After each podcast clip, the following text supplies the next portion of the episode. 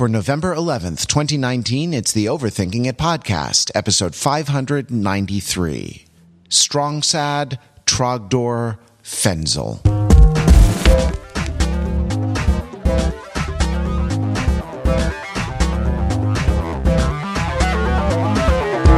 Welcome to Overthinking It, where we subject the popular culture to a level of scrutiny it probably doesn't deserve. The overthinkers are like, well, what shall I name us? How shall I describe us? What collection of sounds shall convey the meaning that I want to convey when I uh, call us your smart, funny friends from the internet? Never happier than when we're talking about the things that interest us. Sometimes we talk about the latest uh, movie, TV show, book, podcast. I have we ever done a podcast? Uh, music. Sometimes it's a, you know, it's a work. It's a, a work of pop culture, a work of art in the popular culture. And sometimes we have travel plans over the weekend and, uh, and we record off cycle and we don't know what even, I, I don't even know what movies are coming out this weekend. And so we talk about, uh, something else and we just brainstorm until we, uh, until we hit on an idea. And here's how we hit on, on an idea. You know, Pete blindsided us on the podcast a couple weeks ago. It was very sneaky of you, Pete. Oh, I, I should say I'm Matt Wrather. That's Pete Fenzel. Hello, Pete. Hello. Pete the Sneaky. And Mark Lee. Hello, Mark. Mark the Mischievous and uh, and the uh, Pete, you blindsided us on the podcast. I had no idea that you, you announced there was there would be a, a, new Fenzel coming into the world, and uh, and you and did it on the podcast, and it our our shock and amazement and delight were real.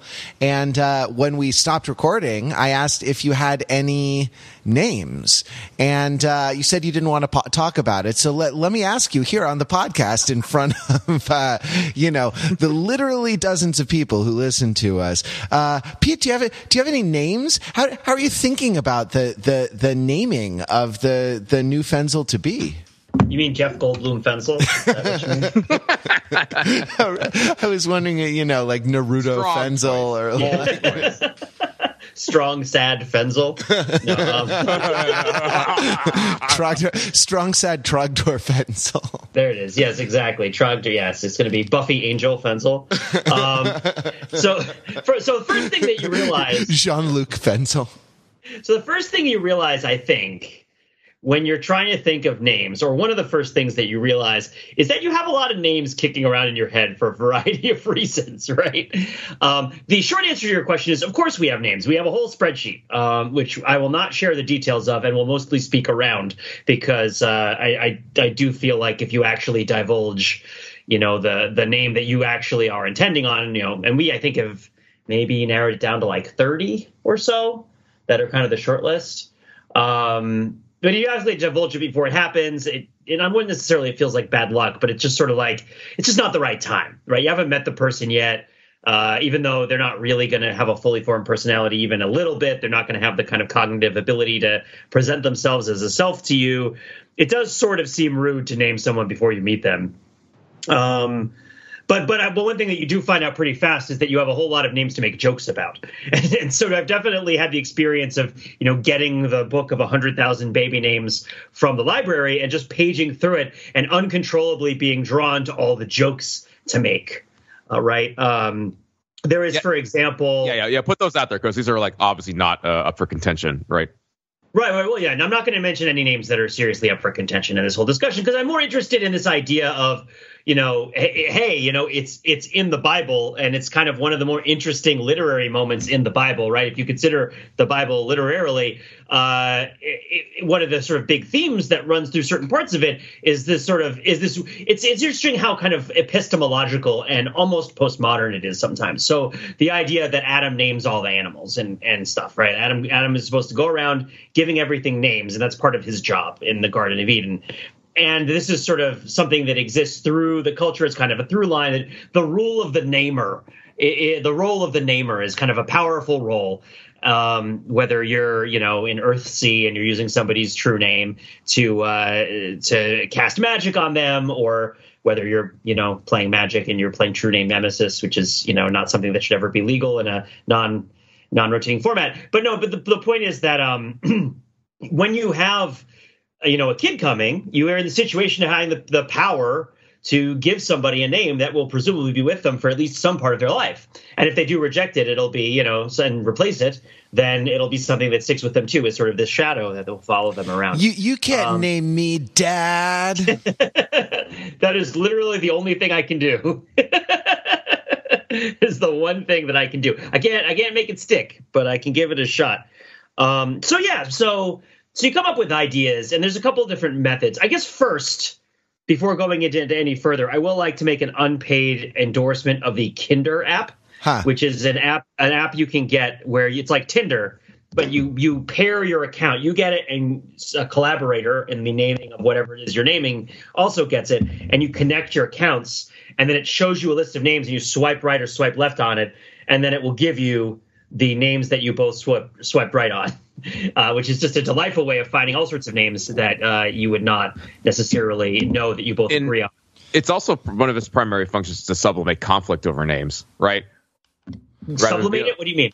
Uh, to to um, uh, make it uh, easier to reject things and not, not have all wrapped up in uh, emotions and, and ickiness with your partner. Right. It's like, you know, sure. oh, I really like X and um, it's a polite way to say no, I don't like it, rather than like yeah having an argument about it. Right, and as much as I joke about Adam and said he, obviously this is a collaborative endeavor for sure, um, and a, and one where it's actually kind of hard sometimes to talk through what the terms are for how you're going to compromise on it. Um, not necessarily just because there's like it's really contentious, but just because the the directions it could go in are so many. There's so many ways that it could go, and some of them are really more or less emotionally resonant than others. Some of them are more or less practical than others. Um, and, and, one of the ways to get around it is to to look at all the names that you could pick but you're not going to because they're funny. Uh, and what does that say about kind of all the names that you have rattling around your head? So, like when I was sitting down with the book at one point, I said to my wife, "Okay, I'm going to stop with the jokes." Every time I open this book, all I do is make constant jokes. Like, so for example, there's a Hungarian name, which is the Hungarian version. Uh, uh, I don't know if it's Magyar proper or just from you know that part of Eastern Europe of the uh, familiar, I believe, Polish name Wenceslas, right? Good King Wenceslas looked out on the feast of Stephen and whatnot. That is Wenzel, right? Yeah, we could have named the kid yeah. Wenzel Fenzel, like this, and it, that's like an option. Yeah, the book says that you, you have, said right? you said that, that, that, that you said that in the past tense, and I'd like to correct you and say you still can. name the kid Wenzel, Wenzel Fenzel, right? um, yeah, yeah. We still have the obviously the kid isn't even due for a long time, right? Another five months at least. Um, and uh, well, I mean, I, I, know exactly how much, but let's not dwell on that. Um, but uh, but all these all these names that are funny because they are. Uh, you know, pop culture references. I said this to my wife that I'm not going to make jokes anymore, and I open the book, and the first name I see is Rafiki, right? it's like, oh yeah, nailed it. Actually, I was like, ah, oh, god damn it, I can't, you know, I can't get away from the fact that names are funny, uh, and that, that, pop culture phenomena have names that are rattling around inside your head that are not names for people, for real people, and this idea that there are sort of un, I mean, not. Let me rephrase. Rafiki is a name, and actually, this is pretty interesting. Rafiki is a name that you could give a real person, right? Yeah, it's a uh, Swahili word that means friend, right? Exactly. So, I mean, I don't know exactly what it means because I actually didn't read the entry. I just saw it, reacted, and shut the book. But yeah, like if that if that is the sort of framework under which you could be giving a name, but for me, it would be inescapably tied to the Lion King, you know, mandrill or baboon, right? Uh, and, and, so that would be, you know, it would be inappropriate to give that name for me to give that name. Well, I mean, my, you're, you're you touching on something. Yeah, there there are sort of like aside from the cultural connotations, like Wenceslas. Mm-hmm. I mean, maybe not Wenzel Fenzel, but Wenceslas Fenzel at least deserves a strong consider. I mean, like maybe maybe you, you you and me and my wife, I think, all have very different ideas. maybe uh maybe a thing, but then then there are like um, you know, uh, then there are sort of the personal meanings to you. And yes, it can be like, you know, I, I, I have a name that has been associated with several tumultuous romantic partners in my life that no child of mine would ever be named. You know what I mean? There are personal meanings that certain names have. And then there are like family, you know, family meanings, like naming is sort of a debt uh, naming is sort of a debt to history. Uh, we, you know, I had a girlfriend when I was 23, when 22 and 21, 22 and 23. And, you know, because we were young and stupid and very much in love, we would think about like names that our children would have. And she had this idea that like they should all be, that it was a mix and match game of the male or female names in your family tree that you could like, you know, you had, the, but that this was the set, you know, that you had to work with, uh, of, you know, um, your male or your female relatives depending on the sex of the child. Uh, and that like, so there are, there, it's, it's very, it's a very complicated matrix. It's a very complicated multi-dimensional, um, hyper-dimensional even, uh, set of continua that you have to uh, negotiate your way across. Right, and I think that there's a, there's a whole. I mean, there's yeah. The, so the continua, right? You could you could name the kid after something. I say name the kid as if in a sort of dismissive way, um, but you some you do name things that are less serious than children in terms of the, the consequences to a human being, such as naming a dog, naming a car. Um, but you know, you can name it after something that matters to you. You could name it as part of a pattern, seeing the name not as something that attributes to an individual, but that's part of a family, right? You could name somebody with something that is has a meaning that that is associated with something that you want to be associated with the thing that you're naming. You know, so like you know, Stone Phillips's parents liked rocks presumably, right? And they named their kid Stone. Uh, Stone Gossard. The- the par- fam- the par- fam- the parents of the- Rocks named me Peter. The parents Um, of the uh, the Rock has come yeah, back. The par- the parents of the Chevy Silverado named it Silverado. I want, hey Pete, I I want to read into the record a document here. Uh, do. may I do this? It's a poem. It's uh, five short stanzas. It's um, it's uh, called Adam's Task by our teacher Pete John Hollander. Oh, interesting. And okay. this is his really the only poem that he ever wrote uh, in you know a, do- a dozen volumes of poetry that's ever anthologized anywhere, um, because it's easy to understand and yet actually it, it is really inexhaustible to meditation. I have found. So this is called Adam's Task. It has an epigraph from Genesis chapter two, uh, which is and Adam gave names to all cattle and to the fowl of the air and to every beast of the field. All right, and here is the poem. Thou paw paw paw, thou glurd, thou spotted glurd, thou white stap lurching through the high grown bush, thou pliant footed implex, thou awagaboo. Every burrower, each flyer came for the name he had to give. Gay first work, ever to be prior, not yet sunk to primitive. Thou Vertle, thou McFleary's Palma, thou, thou, thou, three types of Grawl, thou Flisket, thou Kabosh, thou Comma Irid Masshawk, thou all, thou all. Were in a fire of becoming, laboring to be burned away, then work, half measuring, half humming, would be as serious as play. Thou Pambler, thou Rivarn, thou greater wear it, and thou lesser one, thou Sproul, thou Zant, thou Lily Eater, naming's over, day is done. That's a really good poem, I think.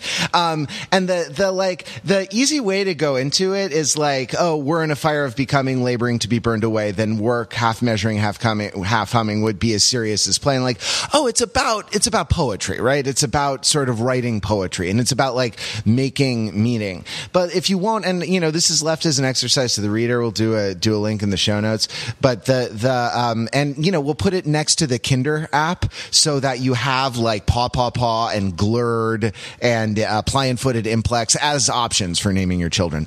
Um, the uh, the whole the whole each name is like does a different thing, right? Like goes in a different places on the set of continua that that we're talking about. They're either like descriptive, but it's an exercise in question begging because what does descriptive mean in an atmosphere of no descriptions? you know, in a in the Garden of Eden before there's any reference of like human culture.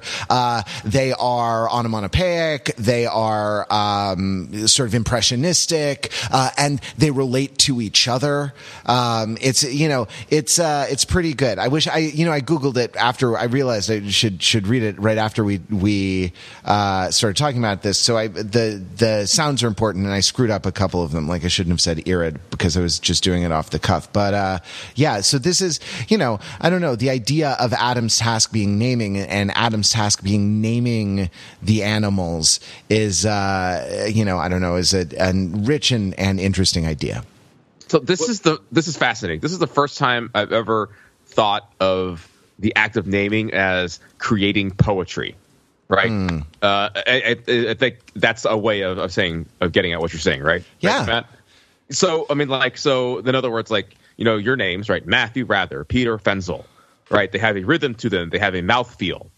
Um, Yep. that uh, trophies. that it is, it is it's it's pleasing to hear. It's a two syllables, two syllables, right? Peter Fenzel, Matthew Wrather. Yeah. And then he gets it, and then okay, let's talk about my name for a second, right? Now remember that I was named uh, by people who don't speak English as, as their first language, i.e., my Korean immigrant parents.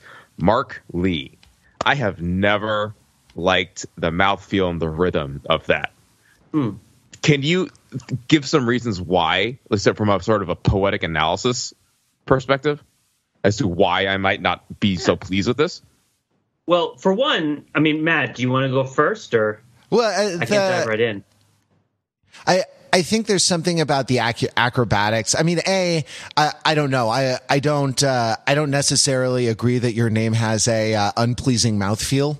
I, I mean, I don't know if we're that kind of friend, Mark. Though you know, two two decades, but uh, I think your mouthfeel is a okay, buddy. but um, That's very charitable it's not. It's it's just it's what I think. But uh, there there is a. I mean, okay. So you have uh, M, a nasal continuant, er, another uh, another continuant. Um, actually, that may it may be a different class of sound, and and K, which is the um, uh, glottal plosive, right? Unvoiced glottal plosive. So you're like you're all over the mouth, you know, uh, from front to back, and it's also uh, you know, you're you're kind of mixing a bunch of different consonant sounds. The other thing is that there's a hard stop at at the K because K is unvoiced. Uh, let me so so okay. Here's a little thought experiment for you, Mark. Right? Suppose suppose uh, you had been born a girl and they had named you Margaret, and your nickname was Marg, G with a G, and they called and so we called you Margly. Right? Is that better or worse? Worse. What really? I, I think so. Yeah. Oh, I was I was going to try to make the argument that because g- G is voiced, and so the voicing you can sort of bring the words together a little more. That G and L gl. The flow. Okay, the flow. Yeah. Yeah, I that it you. creates a little more for rather than stopping the phonation of air, so that you say Mark Lee.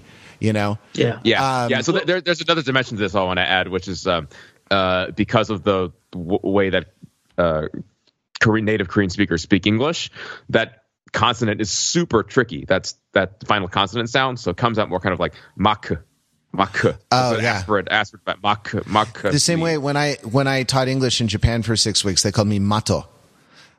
Uh, Yeah, yeah, that's, know, that's a similar idea. Yeah, That there are- Matt. yeah, That the- stop Matt. and It's it's doesn't exist in, Yeah, the- in Japanese or Korean. in the yeah the kind of the phonetic the sort of phonetic picture of of a lot of yeah a lot of East Asian languages. So like I got called Mato Sensei, which actually I thought was pretty rad.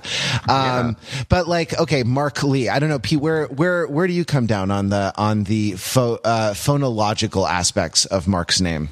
Well, my first question was, Mark, do you have a Korean name as well as Mark, or is Mark your name? Period. I have a middle. I have a Korean middle name. It is What's your- Sung, it is Sung Min. Sung So Man. it yeah. So in Korean, you would- you would say my first name for uh, last name first, and and it's not pronounced Lee, it's pronounced E. Um, the uh, the the Lee is thrown in there just sort of just in the transmogrification into English, so it'd be E Song Min. So so name. okay, see, see this is what I'm talking about because it seems what it seems to me like in naming and giving you that name is that it doesn't seem to me like Mark is meant to pair with Lee in that order right? Um partially and, and the way that i that a way that i i sense this is because when you write it or say it you will often say mark esley which Mhm. which gives what matt was talking about gives you that little bit of extra kind of room it's not a voiced consonant the s right but it, it it's easier than going from the k to the l but if the idea is that yeah because I, I would want to know when your parents named you, they were probably naming you with a Korean naming convention, at least operating subconsciously. So, like, what is your name in the Korean naming convention? And you're and so when you're saying it's Sung Min, it's not. Is that what it is, Sung Min? Yeah, Song Min. Yeah. Sung Min. So it's not just your middle name. If it is your kind of your is your Korean, not first name. What would be the word? I not prenomen, but like your.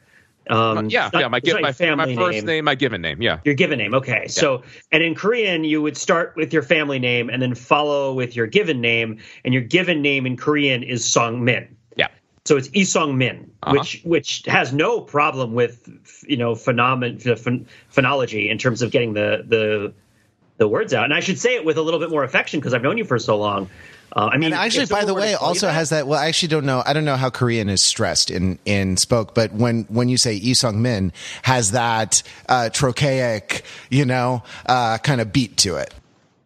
Yeah, there you go. Yeah, Yeah, And so just just to, to round that out, um, and then the transition to uh, the thought process behind my uh, giving a name to my son.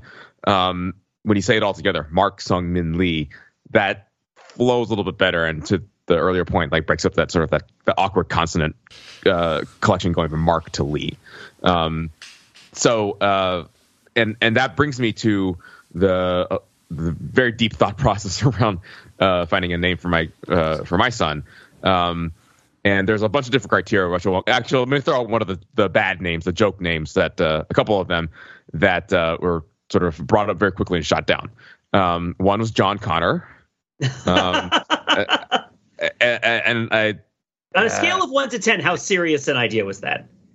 for me Yeah. probably like with uh, like an eight. Um, for Yeah, really being so honest, for real. guys. Just like Belinkie was really going to give his son the middle name Danger at one point, right? Uh huh. Yeah, yeah, something along those lines. Yeah. Yeah. Um, I mean, for obvious reasons, right? If you listen to last week's show, you know why John Connor is very near and dear to me.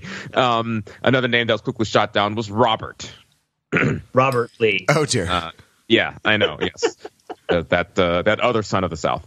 Um, and so, but uh, one of the nice things about Robert, though, is uh, sort of the the rhythm that it creates. Um, Robert Lee.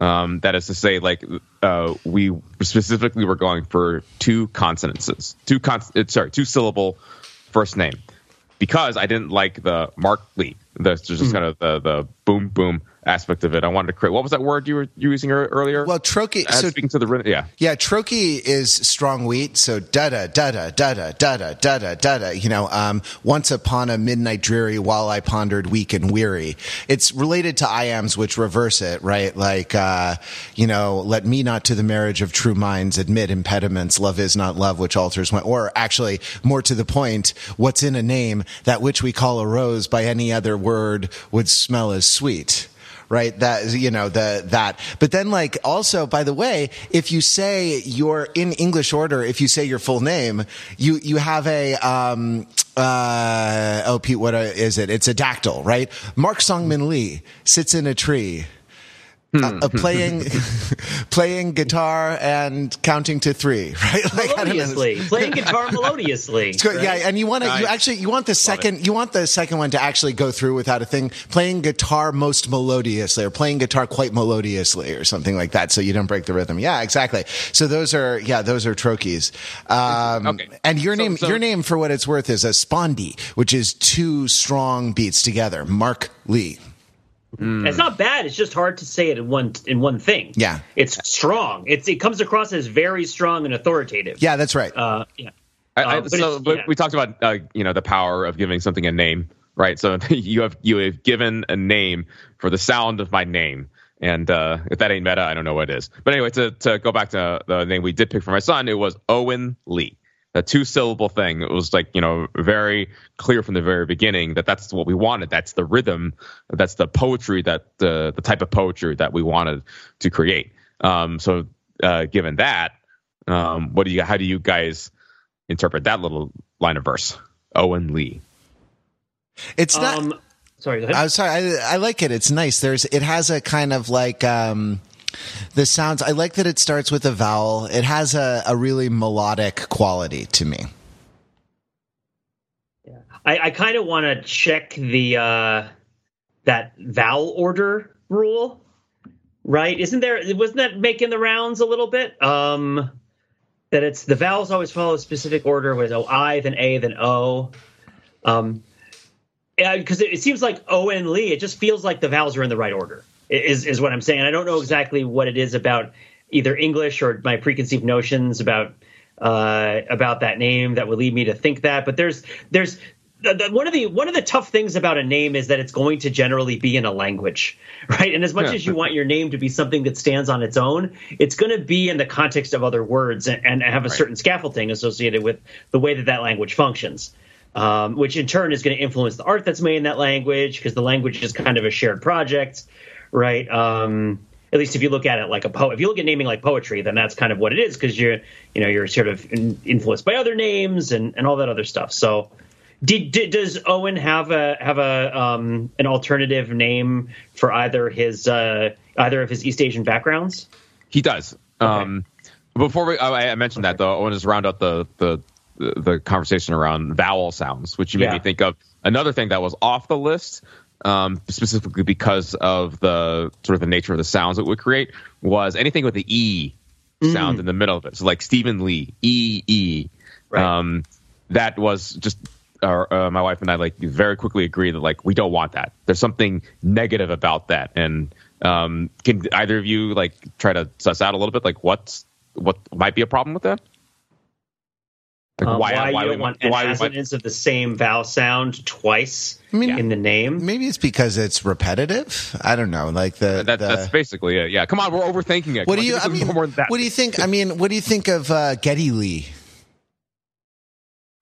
Uh, Getty, Getty. That's that's. There's something about that that uh, is is more pleasing. Yeah, Getty. I mean, right? Like, I don't know. It, maybe it's the association with the Fine Art Museum in uh, the great, greater uh, greater Los Angeles area that was nearly burnt to a crisp recently, right? um, Sorry, too soon with the fire talk again. oh, jeez.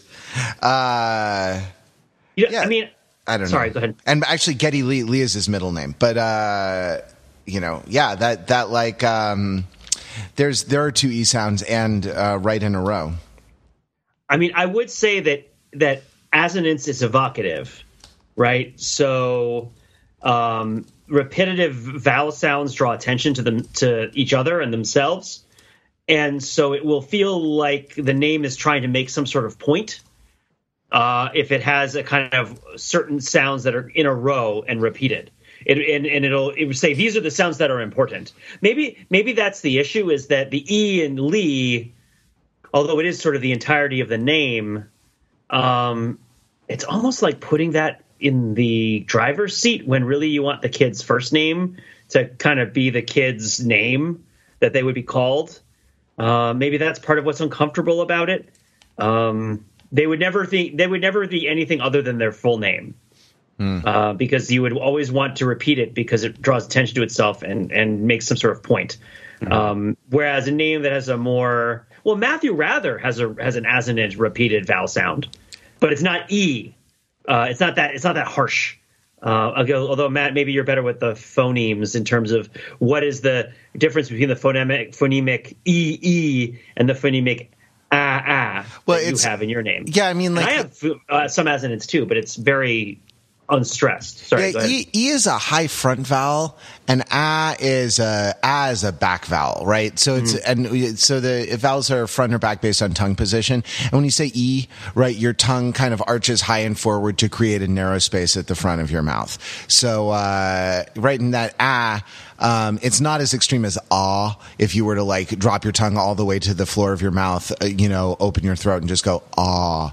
Um, but uh, ah ah as well as sort of is back it's a little more close but it's uh it's back so yeah i mean something about that something about the kind of the closed mouth nature of it i think also because people who don't you know people who speak with like a lot of nasality can sometimes actually make the e sound nasal like instead of saying uh e you know lee they will say lee right? With with Right. phonated air actually me. Coming out like me, like phonated air actually coming out of their nose and no air coming out of out of your mouth.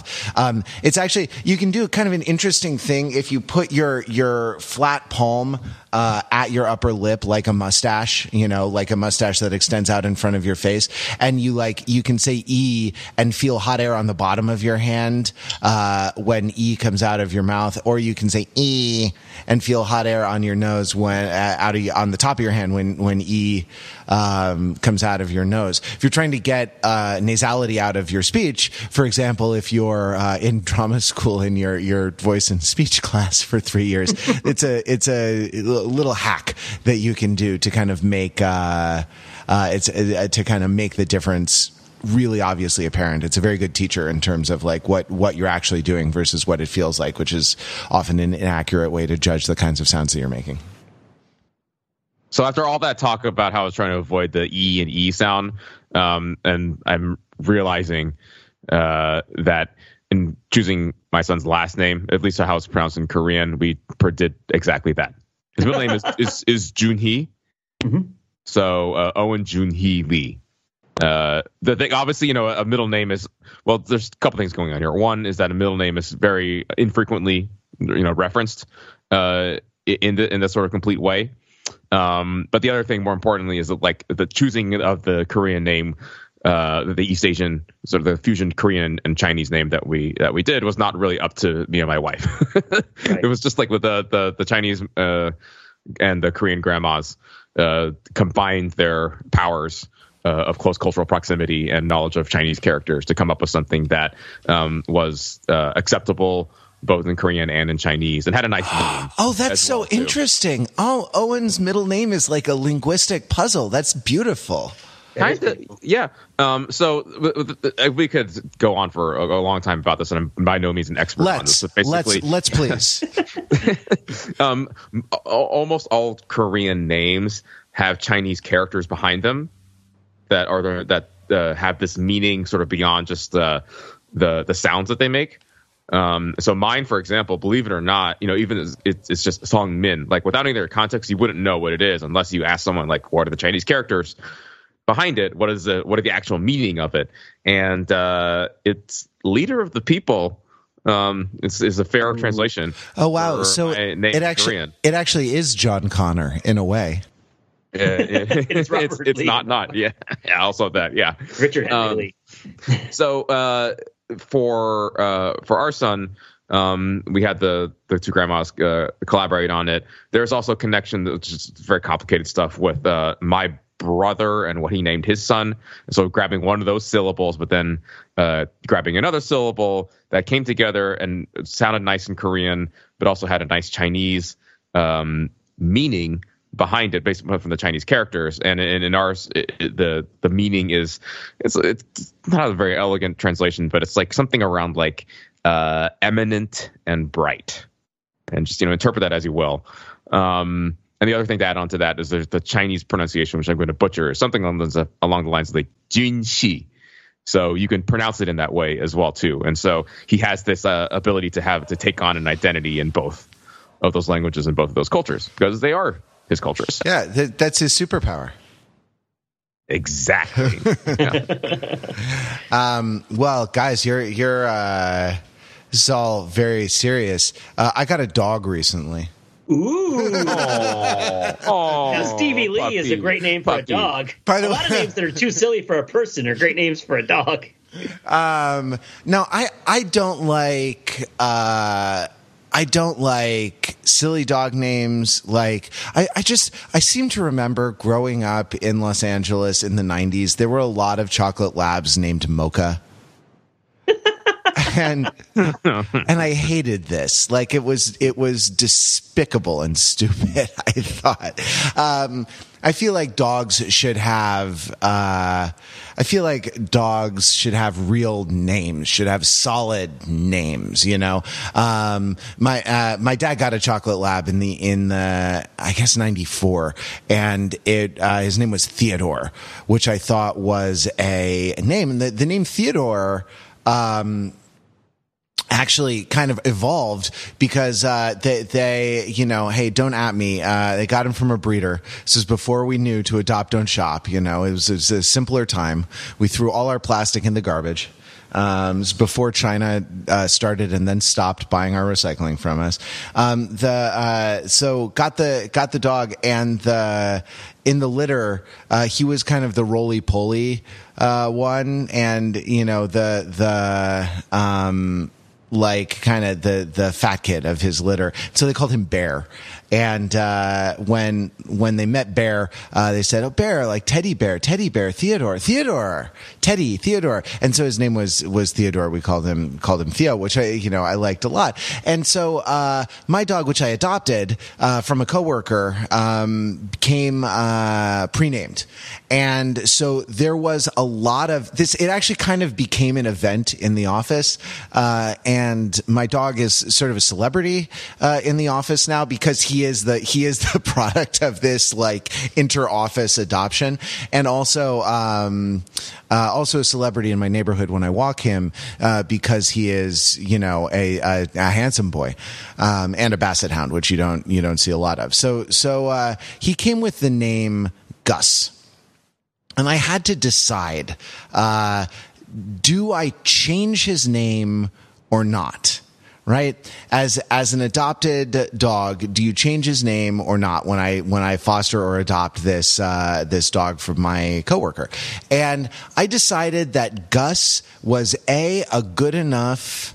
Um, a good enough uh, like real name, solid name, and also a very good name for a basset hound with the droopy ears and the floppy jowls and the the hangdog eyes, um, and you know the the kind of rolls of rolls of skin on his giant dinosaur paws, uh, and his big floppy tongue. I clearly I, I like this dog a lot. Um, he uh, I thought Gus was good, and I realized that I could take the I could do the long name, right? I could get what is Gus short for, you know? Uh, so Gustavo.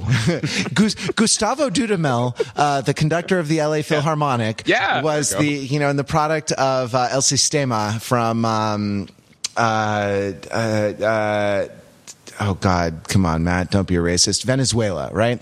Um, oh the, yeah, yeah, yeah, yeah. The yeah, it was like the the prodigy of that national orchestra system, and and was uh, uh, sort of named the music director of the L.A. Phil ten years ago when he was twenty seven years old. So uh, if you think you've accomplished anything in your life, just remember Gustavo Dudamel. Anyway, the the uh, I was thinking of naming Gus Gustavo Dudamel, Gus for short, but I, I landed on. Um, uh, Augustus Caesar, first emperor of Rome.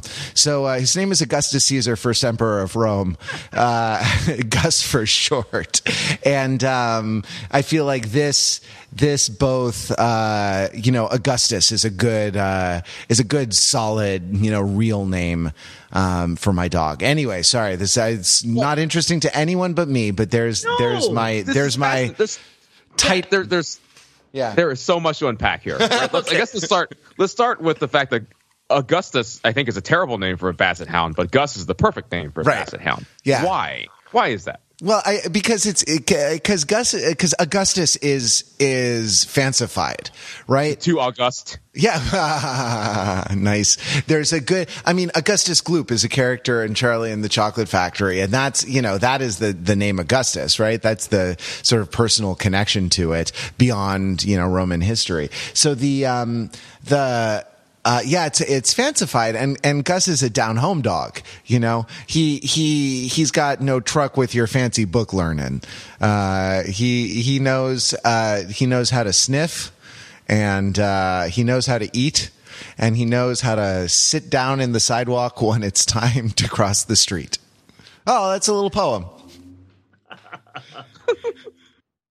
Uh, also, uh, basset hounds don't look like they have their clothes pressed. They seem to be slouchy and casual, so they should have informal. Right? Yeah, he's he's wearing he's wearing a suit that's like three or four sizes too big for him. If and you were he, naming a penguin, Augustus would be a great name, right? Exactly. he's always dressed so formally for a special occasion. Yeah, it's like the joke, right? Two penguins are floating down an ice floe. One penguin turns to the other, says, "Looks like you're wearing a tuxedo." The other penguin looks back and says, "Who says I'm not?"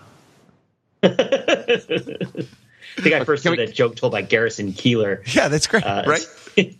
Can, can we pick at the name Gus itself though a little Yes, bit more? of course. Right? Like, like, what is it about it that, that gives it that down home quality to it? Just kind of like you know, don't, don't you know, my name is Gus. This is like the um, I don't the voice that comes to mind if I were to um, uh, take on the name Gus. Yeah, myself. it's definitely like I don't know if this is a thing with the kids anymore, but I mean, it seems like everyone gets cheap clothes, cheap new clothes from China or Bangladesh or something now. But like um, when when I was young, like and you know, vintage thrifting was a thing. Like we would all get gas station shirts with round patches with people's uh, names, um, you know, because we were all engaged in kind of a working class, like blue collar face uh, as teenagers growing up in the city.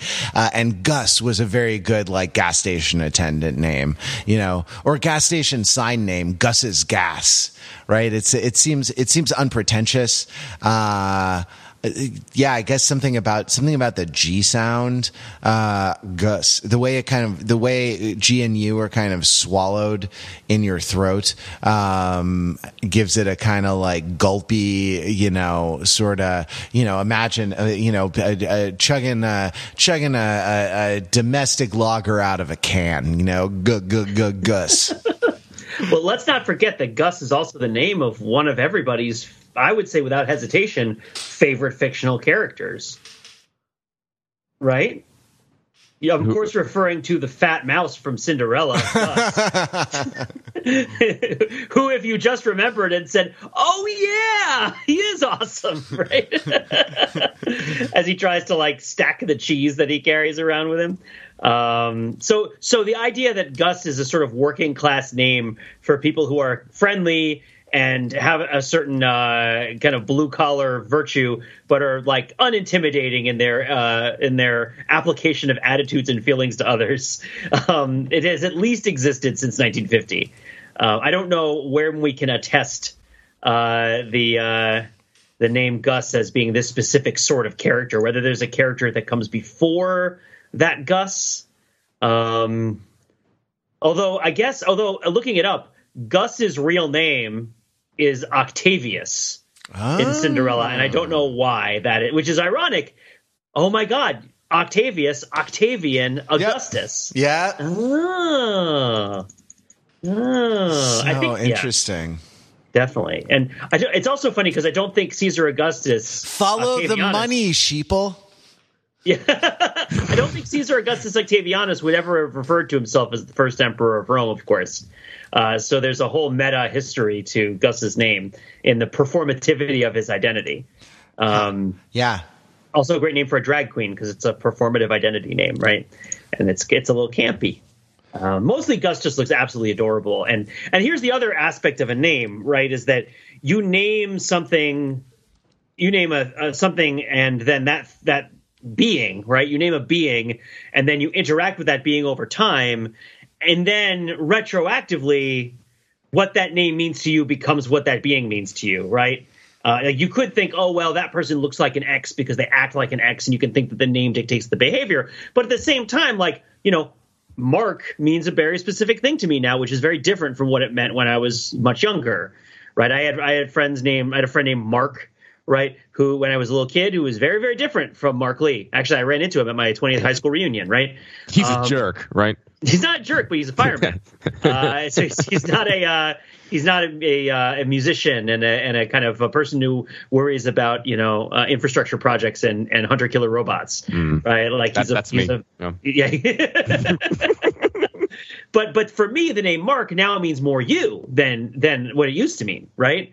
Because because this the feedback goes both ways and the name changes. So like even even going back to the idea that well you know if a name is hard to say or awkward to say, uh, people will change how they say it. Right, you don't really have to worry about it too much because people will come up. You know, if you don't like Mark Lee, call yourself Mark. Lee. You know, that other people will figure out ways. I think Mark Lee's not that bad, but I think it's actually quite nice. But I also know you, and that's that's part of it, right? Is I'm fond of that combination of sounds because it means you, and I like you. So so Gus is cool in advance, but Gus will also become cooler if you see pictures of Gus because he is so super cute. He will win you over in a heartbeat. Um, so it's this interesting kind of cycle, right? The you name the thing, but then the thing uh, gives life to the name. Names And the, then- the- and the then name is the father. after. The child. uh, Yeah. th- that's interesting. The child is the father of the name to a certain extent. I guess that's Yeah. a that's a uh, funny funny thing. That um. So, but Gus had already been named, and so my question was: Should I accept? Should I accept Right. this name, or should I, you know, exercise my lordly prerogative? Um. in order in to uh you know to rename him to like make him mean something something else. Um pete i feel like we got too far away from you though. Was there more beyond beyond kinder and the spreadsheet was there more in the uh you know in in the process of naming you know untitled fenzel project that uh you know that um uh, you could you could talk around without getting uh uh without you know running afoul of any any commitments you've made to your lovely wife Yeah, of course. So um, one of the issues, and we've touched on this a little bit in terms of talking about how going into Mark's experience naming his son, how the features of the language that he was dealing languages he was dealing with informed his choice, right? And you and Mark is in a situation where you have very different languages that have certain common characteristics, but you know that part of the Venn diagram isn't huge. Uh, you know, Korean especially has its own sort of orthographic tradition, right, and and very distinct and, and brutally efficient and delightful. But but at any rate, um, I come from a background where you know if you go if you go back in my family past the point where we were literate, which is not that far, um, you pretty much only have two big backgrounds. Right, like I, I am mostly from Ireland, and I'm a little bit from Germany. And the name is from the last name is from Germany. The rest of the stuff is pretty much from Ireland. And you know, I had this is true on both my mom's side and my dad's side in roughly the same proportion. Uh, and and also everybody is Catholic and like fairly religious. So the same like five or six names get recycled over and over and over again uh, for each gender. And uh, but there's also a sense that, um, and this is particularly true, I think, uh, when you're dealing with. Um, when you're dealing, I, I, I would I would hypo, I would hypothesize that this is particularly true when you're dealing with uh, Europe. I think because you have different languages that are spelled in the same alphabet, and where the words kind of mix with each other, but where people are kind of cognizant, at least on some level, a lot of the time, of which language the different words come from. Um, even if you're speaking in a, even if you don't know any of the other languages right? Uh, and this is, I guess, maybe it's true of. I mean, we've talked about this before. How this may or may not be something that's true of English. That people know whether they care to or not that the words that they use in English are widely borrowed from a wide variety of languages, but also come from a sort of couple of big buckets, right? Um, you know, the Latinate words, the Germanic words, the, I mean, you know, the, the use of consonants and vowels and syllables are different in each of them. So if you're trying to compose a name that has a certain feel to it, you're probably going to lean towards a specific sort of language of origin. Uh, you know, well, my wife has a much more heterogeneous uh, ethnic background than I do. Uh, you know, she's she's got at least four or five different ethnicities, um, and, and, in terms of like where in, of course, I think in Europe, most of her, you know, her family has come from.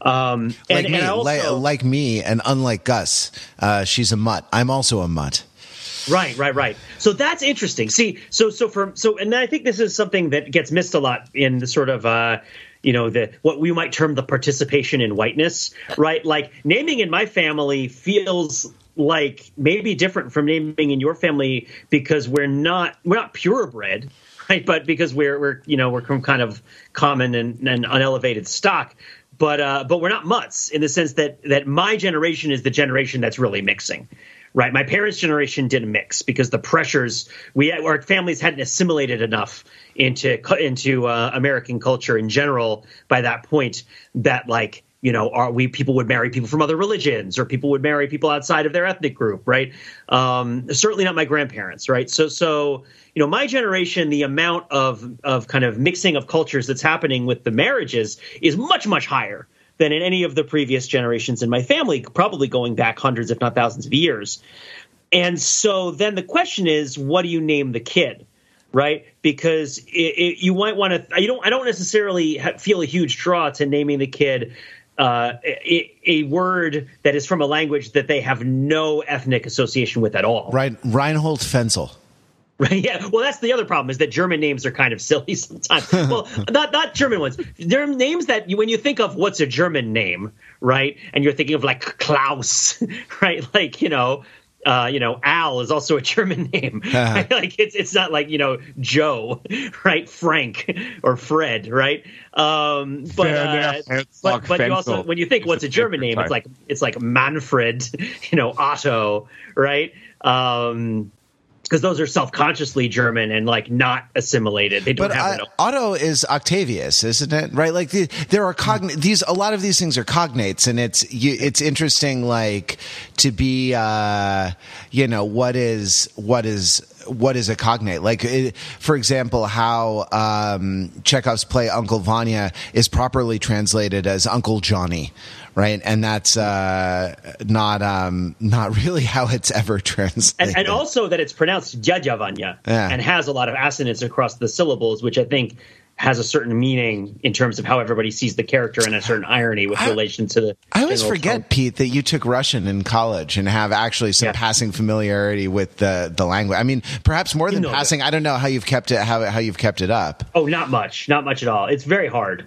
uh, and and I've never gotten a chance to travel over there, so that was sort of my aspiration. And then when that plan fell through, my study of it stopped.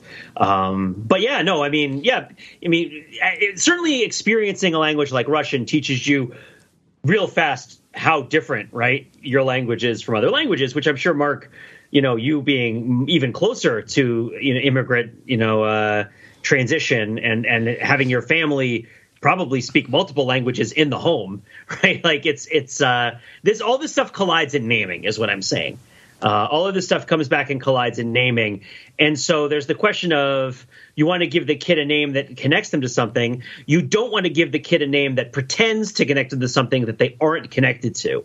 Um, and you don't want to give them a name to something that you resent or don't like, right? Like, uh, um, in terms of like historical, you know, I wouldn't name the kid. I mean, the obvious one is you don't name the kid Adolf, right? Um, you don't, you don't, name, you don't name the kid, you know, I wouldn't name the kid Frederick Wilhelm, right? Uh, my family fled Prussia. It would be kind of an offense to my to my ancestors to name them after the you know the rulers that that were forcing the conscriptions that caused them to flee the country. Um, so, but I am very cognizant of these things because I overthink it.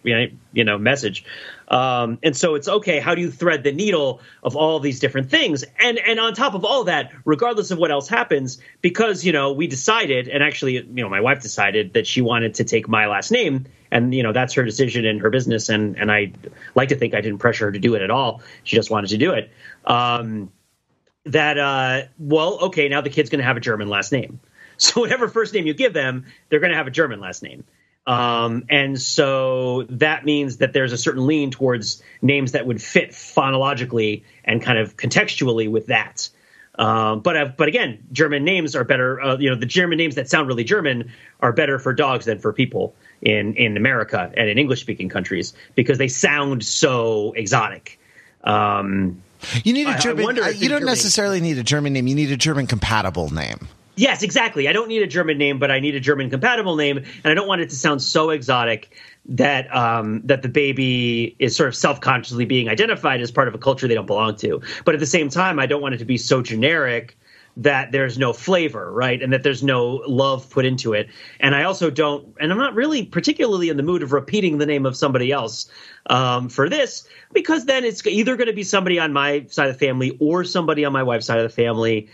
Um, and those are completely different names. Nobody has the same name, uh, except ironically, two of my nieces have the same name on opposite sides of the family. So it's like, it would just be weird and tricky to pick a name that we can name the kid after, especially because I'm named after my dad, sort of, and I'm not really a big fan of that. Um, it hasn't really been something in much the same way that Mark, the thing that you don't like about your name is your combination of consonants and vowels.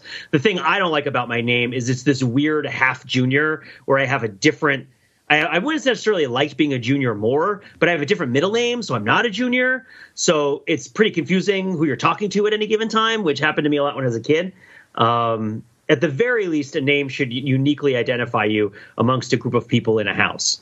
Um, Minimum. Because if someone's yelling, then you want to know that it's you, right? Or else it's like somebody else, right? Well, right. So my brother's name was Michael, and this was always a problem when my mother was angry because it would be Mike, Matt, Mike, Matt, Mike, Matt, Matt, Matt, because we bo- we both started with the letter. Uh, the letter M. Like we haven't even gotten, and I, I'm not sure there's time to get into the the thorny issue of middle names. But my middle name is Bernard. In case you want to, like, you know, know my security questions for all Great of my German passwords. name, by the way. Yeah. Um, Also, another mouse with no pants. Uh, Well- the rescue. so it was uh it was um Bernard is a name that's shared on two on the two sides of my family. It's my mother's father's name, and it's my dad's grandfather's name. So uh, one one I ironically neither German, one Polish and one French. Um, you know the, the the two countries that had some issues with the Germans Right. in the 20th century, and uh, the uh, but yeah, so, so it was this weird. It was this kind of weird coincidence where like they could both choose Matthew, which was you know which is biblical and seemed solid and like was I think uh, my mom says it was the most popular baby name the year that I was born. I'm not sure. I've not verified. I've not fact checked that that claim. Um, there have been actually remarkably few uh, Matthews in in my life, um, except at the company where I where I currently work, where the CEO is also named Matt. So he got Matt, bef- though I call him other Matt. He got Matt before me, and they call me Wrather like it's a Well, there's, there's football Belinkie, team or something. Well, yeah, Overthinking. yeah, it's, it, well, yeah, it's true, and and we call Belinkie Belinkie because I feel like it's uh, I, I don't know, it's a better. I don't know because we all went to college together. We sort of called each other by our last names in the kind of the great locker room tradition of you know college friends and and. Uh, uh, yeah, I don't know. There's a there's a lot of history there. I, I also would say that Belinkie is a better is a better um, family name. You know, is a better like last name. Uh, as your identity kind of name than than Wrather is because it it conveys personality, which seems appropriate. But again, that's just because I know Belinkie and so I associate Belinkie with Belinkiness. Um, ah, sorry, And I for- rather is a common word. uh, yeah, it's. I mean, so it's sort of obscure to me actually what what it is. My grandfather, who didn't know what the the heck he was talking about, um, Jack Wrather, John Devereux Wrather Jr., um, was he. Uh, was um, convinced that it came from the Cape, the Cape of Wrath and the the northern tip of Scotland. And you know there is indeed Scottish you know ancestry in our family, and this is probably completely apocryphal. The near the nearest thing you know when I talked when I talk to people who do this sort of thing, the nearest thing we can we can come up with is that it's probably a corruption either of uh, words that mean red hair, uh, or else um, the German word for councilman, which is uh, sorry, my pronunciation is terrible, but which is Rathair. Uh, like ca- councilman, like how the, the you know the German city council is the Rathaus. Um, so the the that's that's what we think. Though I don't know. I'm always I'm always open to more. You know, I don't know if you want to Google Wrather and like figure out figure out for me. I'm very I'm always interested in the um, derivation of it because it's it's uncommon. It's relatively uncommon. Um, and I've never, I, I too, Mark, have had a kind of a long, uh, you know, decades long, in fact, four decades long antipathy to my name, largely because I have to explain how to spell it to someone several times a week. And yeah, I was, I was at a bar. I was at a, uh, I was at a, a music venue. I was at the Troubadour in, in LA, um, last night and I had, had my bar tab open and, um, you know, trying to explain what's the name that your tab is under. Well, it's rather, uh, but with a W. Um, is is always you know is is the bane of my is is the most first world of my first world problems. Oh, so much self-loathing over names here. Pete, you're proud of your name, right? I like my no, name a no, lot. you, there, there, you, you, you had an aforementioned issue with it as well. Um, That's annoying when somebody is yelling and you think it's at you when you're a kid, but it's not. Um, that's annoying. I like my middle name Francis because I think Saint Francis is a cool character. I mean, that's a whole other dimension, which is like, are you named after a particular person, that inspires you in some way? And then also, did you guys have that experience of kids of seeking out fictional characters that shared your name or either consciously or subconsciously and then really connecting and identifying with that? Um, like for me, there's you know there's Peter Parker is Spider Man, Nice. right? Um, there's Peter. I actually have an ancestor named Peter Abbott. Um, so Peter Rabbit is kind of a little too close to home, but um, uh, but yeah, like for for me, if if I encounter somebody named Peter, then there's the additional layer of like, ooh, right, that person has my name. Um, Oh, I got one. There was actually an astronaut, someone who went up on the space shuttle named Mark Lee. Uh, He was not Asian. No, he's a white dude. Uh, but uh, there's definitely a point in my life, probably between the ages of like eight and ten, that I wanted to be an astronaut. Um, and uh, as you can tell, that really was effective in aspiring me to the stars. I mean, Matt, what about you? Did you like Daredevil or? No, I did. I mean, I you know, I wasn't a comic book guy. I can't. I can't. Like the the Matt that I associate with childhood is Matt Christopher, and I, I didn't read any of those books because I didn't like sports. I was very I was very self consciously an indoor child. um, and ironically, even books about sports didn't appeal to me. You know, the simulacrum of the thing was was as odious to me as the thing, um, as the thing itself. Uh, yeah, no, it's a, it's a it's a tough uh, tough racket being named Matt. I've always thought that I'd use my middle name if I ever like if I ever had been like a musician, if I'd ever like released a record or something. Uh, I always thought Matthew Bernard, or as a stage name as an actor, right? I always thought Matthew Bernard would be a cool uh, would be a cool stage name. Um, or Well, an, a two, nom de two plume. first names, two first names like Elton John. Yeah, exactly. Um, yeah, that that would be uh, uh, that that that that would be cool. I don't know. Stage names is is a whole other thing that we uh, that we probably can't can't even get into. But like, are are the best stage names made up out of whole cloth, or are they somehow a like a cryptogram of you know your actual uh, you know, your actual name and, and the, you know, the, the very clever people can figure it out, you know, as, left as an exercise, left as an exercise to the reader. I feel like there are a lot of, uh, exercises to, uh, for the, for the listener on this one. Like for the comments, um, what is the what? I think for the comments here, here are the discussion questions that I'd like to foster. Right, one: How were you named? Is your name a family name? Did your parents pick it out? Uh, was it invented? We haven't even gotten into you know invented names, which I'm sometimes tempted to call silly, but then I remember there are human beings who are who are named that, who are you know entitled to you know dignity and respect, and so I, I try to check myself and not you know even the you know, even the chocolate labs named Mocha need love.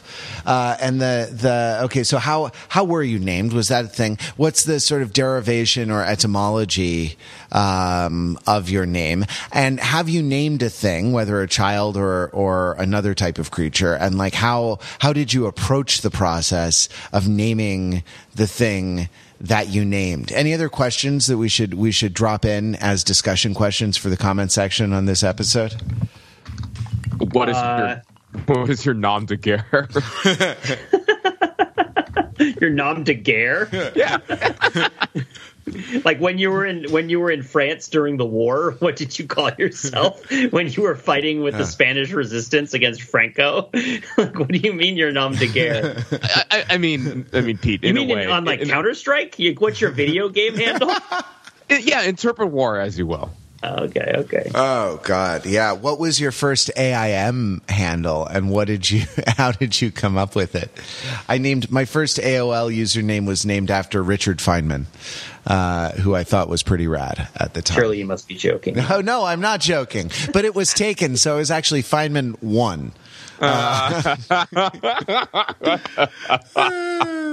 Um, all right. These questions and others are left for an exercise to the listener in the comments. Thank you very much for listening.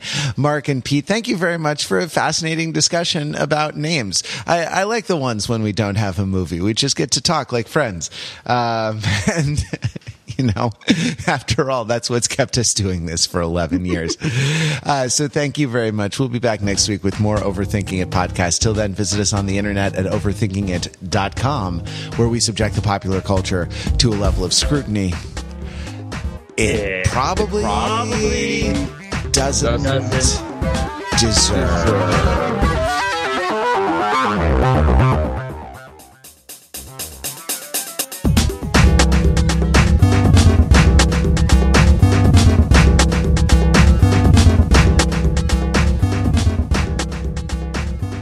Can I read a poem to you, gentlemen? I hope Please. so. Nico Toscani, Finn Adair, Jake Alexander, Gan Sirankiri, Colonel Robert Sykes, Paulie Trunks, Alex Coates, Elijah Kane, Paul Wyland, Robert Bobby Samuels, Torres, Roland Salinger, Jacob, Tao, Simon Ballister, Commander Marshall Lawson, John Sands, Jack Foster, Jonathan Cold, Cody, Travis Hunter, Jake Hopper, Sasha Petrosevich, Orin Boyd, Dr. Wesley McLaren, Jack Taggart, Lieutenant Colonel Austin Travis, Casey Ryback, Forrest Taft, Okay, what are Detective Gino Felino, bing bing bing bing bing? Alex, Yes. what are the names of Steven Seagal characters? and as himself in Roseanne in 1996, ah. Steven Seagal. All names for one man on one mission to avenge his family at a Redbox near you.